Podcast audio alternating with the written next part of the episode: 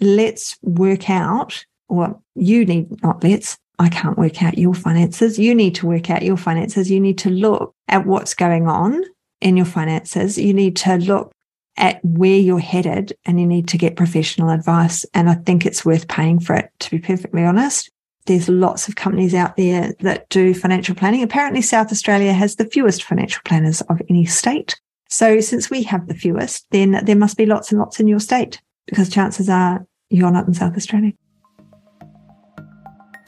Mentoring with Geraldine is a bite sized practitioner podcast for naturopaths, nutritionists, herbalists, and practitioners, responding directly to the needs of a practicing natural therapist. With interviews, herbal discussions, something business, something clinical, you'll get the variety you need to enjoy and stay motivated in practice.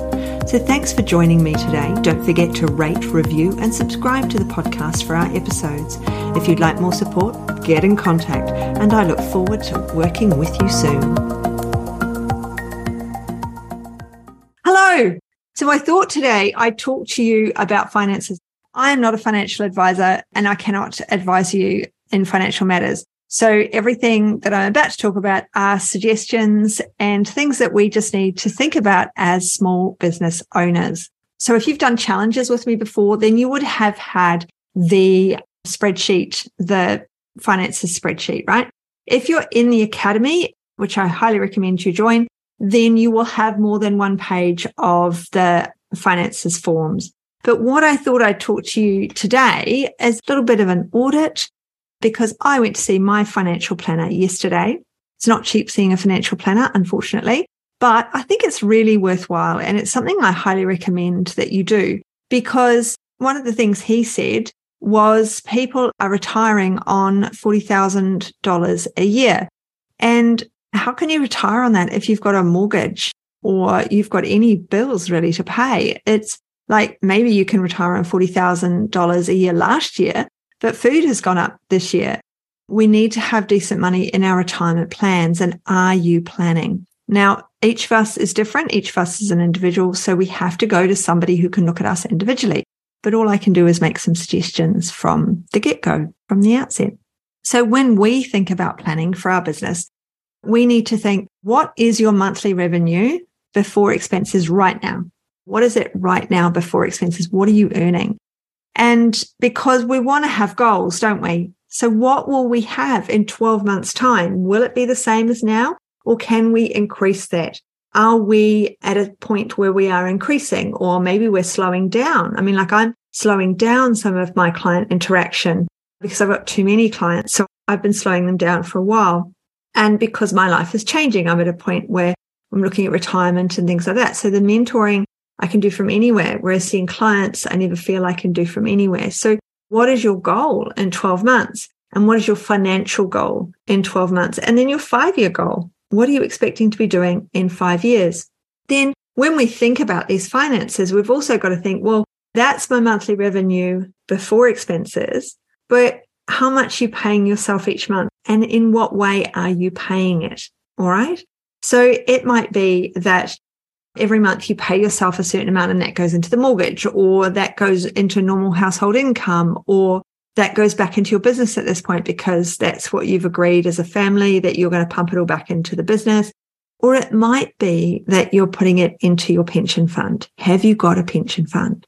How much are you paying yourself each month? And are you really paying yourself? Because I type this out and some months I don't pay myself that. I'll go and spend it on something else. So I've paid myself, but I've paid myself indirectly because I've got myself some more mentoring or I've spent it on something else.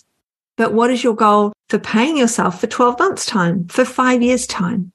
What are these goals? What are these financial goals? And this is where going to see a financial planner will really help you because this is the stuff that they can help you work out. You've got that background information. You've got your Stripe or your PayPal or your Square, however it is you're taking money in. So you have those monies there. You've got your graphs to share with somebody else. Now, a financial planner isn't an accountant. It's a very different person. It's someone who's really thinking in a very different way to your accountant. Your accountant is great and will think about the bills and will think about you paying your tax and stuff like that. But the financial planner is really future focusing you, which is what we have to think about as small business owners. Nobody else is going to future focus us.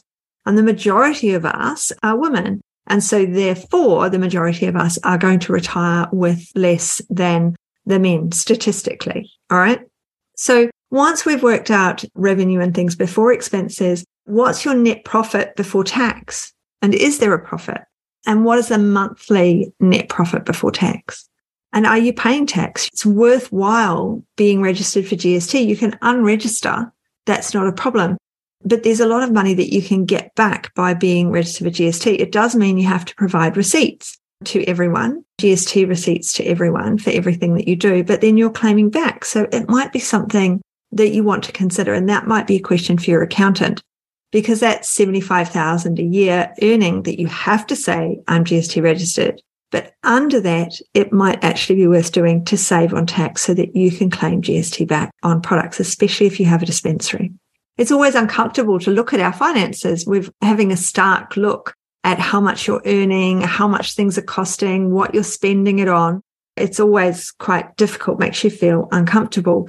In the academy, we've got all of this is set out in spreadsheets and we do talk about it because we talk about creating programs and packages and how we can get people to come on board and pay us some money.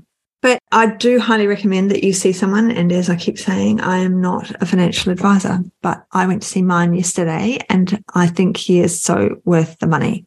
And when we look at that incomes, once we've got our current monthly revenue, when we break it down, what are the income streams? So my income streams when my kids were toddlers so my naturopathy one to one. Did I have a weight loss program when they were toddlers? No, I didn't have a program when they were toddlers. The first program came on board when my daughter started school. So there was one to one and there was my nursing. All right. So they were my two income streams. So when we think about like, so when my daughter had hit school, so that's when I started my weight loss program as part of my client. So I was still seeing them one to one, but they were paying me slightly more. So it was part of my income stream. So I could separate that out as straight one to one clients for whatever health condition it was. And then they returned and returned. And then, of course, we've got product sales on top of that. So your product sales, your earnings and product sales, because I've always had my own dispensary, I also have product loss and you want to put your product loss through your accounts as well. Don't forget about that. Then the program itself. So that was a higher earning. Although I saw everybody one to one, I saw them once a month and they paid me my first appointment fee, the slightly more, even though I only saw them for half an hour. So that was an income stream and that I got everybody back once a month to see them physically, to weigh them and measure them and stuff. And then I was nursing. So I had three income streams once the kids hit about five. So then we have to think, how dependent are you on one of those particular income streams? So I wouldn't work necessarily school holidays, but I still had to like over the summer because I was meeting up with people once a month. So the weight loss program stream, I still had to see them. So I was, and financially, that was a regular income. So financially, I was quite reliant on it. I didn't nurse over school holidays because nursing didn't equate to paying childcare. So if I had to pay out of our school care, it actually negated the point of going to nurse. So I didn't nurse. So we have to think how dependent are you on that one income stream? And what would happen if you lose one of those streams? So, of course, I would lose the nursing stream. And so I had to account for that. So sometimes I think, oh, feeling a bit tight because I'm not going to see any one to one clients over the summer. I'll do an extra shift as a nurse. Now, I would also bring those one to one clients forward so that two weeks leading up to the July holiday, I was always chockers full with clients. And then over July, I'd always be in a panic that nobody loved me and nobody wanted to see me. And I had no clients except the weight loss clients because they would come once a month, although I'd try and plan that so that I would stretch it a little bit. So we'd be going into the five weeks rather than the four, but I still tried to keep them on four if I could. We have to know where our biggest income streams are. And maybe if you think about it, one of those income streams, remember, is product. And one of those income stream of product because people are still buying stuff even when you're not seeing them. So we have to think about that as an income stream and how much we're earning from it and where that money goes. Is it going into PayPal? Is it going into your bank account? Where is that money going and what are you using it for? Because that's one of your income streams. Now, we do want to know what of our monthly income is recurring revenue. So it keeps coming back. So we keep getting it on a regular basis. So my weight loss program, that was my recurring revenue. I knew that I had 10 people come to see me per week. So over a month, I had anywhere between 20 to 40 at one point was my tops of the number of people who were seeing me for these half an hour appointments. That's a recurring revenue because I knew those people were coming. It fluctuated a bit. I'd often lose people over Christmas because they'd go on holiday and they'd be putting on weight and then they wouldn't want to come back. And then in the new year, they would come back again. So there was a little bit of fluctuation, but really that was my recurring revenue having that weight loss program going on. And so do you have recurring revenue and what is it? But also what is the consistency of that monthly revenue. So the consistency of that recurring revenue. So now I have the academy, which is most people use the discount code strictly when they join up. So they get 10% off. So on average, I'm earning $40 a month per person. And boy, do I work for it and just sit around. There's tons of recorded stuff, but I'm in there, guys. So it's really worth doing to get the support and the times with me. But we have to think about back to expenses, what is that monthly revenue and how much does it fluctuate? So that's the question there. We need to look at our total expenses. Now, if you've done one of the challenges in the past and for people in the academy, they've got an expenses spreadsheet. And we need to look at that. So I've just discovered a couple of silent expenses that were sneaking in on there. I've just had, I belong to too many associations. So I'm actually going to cull some associations this year, not because I don't still love them or whatever, but because I'm actually in five associations and I don't need five associations. I'm going to stick with two.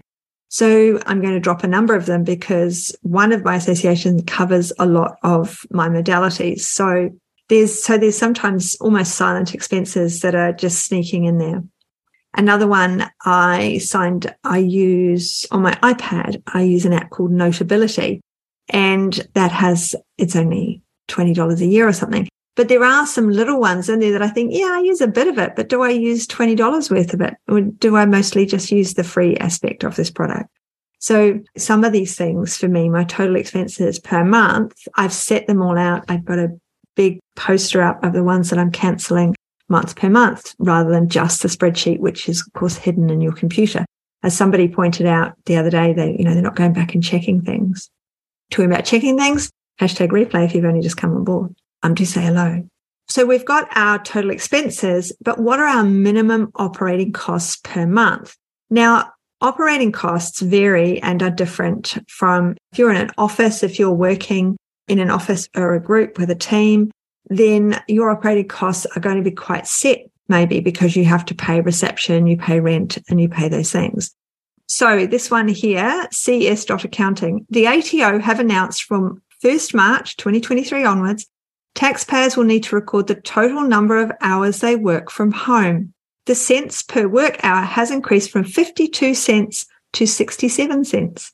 However, the revised fixed rate of 67 cents per work hour covers energy expenses, so electricity and gas, phone usage, mobile and home, internet, stationary computer consumables. No additional deduction for any expenses covered by the rate can be claimed if you use this method. So if you sit down, you need to use a log normally when you log within the ATO system, it's only for a, like the month or two months, like six weeks or something. So you need to set out a log of how many hours you're working, especially if you work from home. And then those expenses can be claimed by your accountant for tax.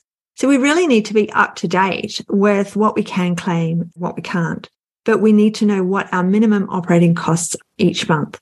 And these are things that cannot be cut, like your phone. You can't maybe you can find a cheaper provider. So I use, so I have two. Now, this one here is my telephone and I only have the one phone number. So I have so many boundaries on this phone. You wouldn't believe it. You won't get through if you try to ring me because I don't know your phone number. Whereas this one here, nobody rings it, but this one is on Felix and Felix is through the Vodafone network and it cost me, the Felix cost me, whoopsie, 45 a month for as much internet as I want. So I literally run my business from that Felix because I'm just online all the time and it means I have constant internet. Nothing else uses the internet that I'm on. So everything's much better, but it's Vodafone. and it's 4G, but it's vote. So I can't take it everywhere. I can't use it everywhere. Whereas this is Telstra. So these are fixed operating costs. These can't be changed. I've got the best business deal I can with Telstra and my internet. That's the best internet I can get, the cheapest I can get. So because my house internet is way down there and it doesn't reach here. So these my minimum operating costs. I can't take either of those two away. My electricity, I'm actually won't be able to claim much with electricity because I'm totally solar. So my bills are like 50 bucks and stuff. So even though I've got these lights going, I have aircon on, I'm fully solid. So it doesn't really count. So my minimum cost there, we've got payment plans for things. We've got software that you rely on. You might have team members that you're paying. So what are these minimum expenses? And then what out of that lot, what are your top three biggest monthly expenses? So that might be staff, it might be software, it might be merchant fees, it could be your shopping with the companies. What is it that you're spending large on? Because we have to be able to cover these and make money. We have to be able to make a profit on this. We don't want to be stressed while we're doing this, do we? We want to be able to have a business that isn't stressful. I mean, business is stressful. They don't tell you that and you can't comprehend it when you're training to be naturopath or a nutritionist or a coach or whatever it is you're training to be. And then you're suddenly out there and you're going, whoa, there's so much paperwork to do with this. But it's all about boundaries and all about getting the support you need. And what about your subscriptions? So as I said, I've got like five associations. So I'm going to cull most of them. I am down to two.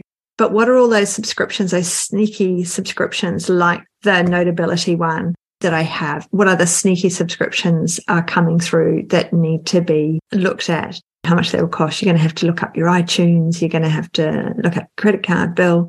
There's going to be things that sneak through. Oh, your Xero. If you're using Xero, how much is that per month?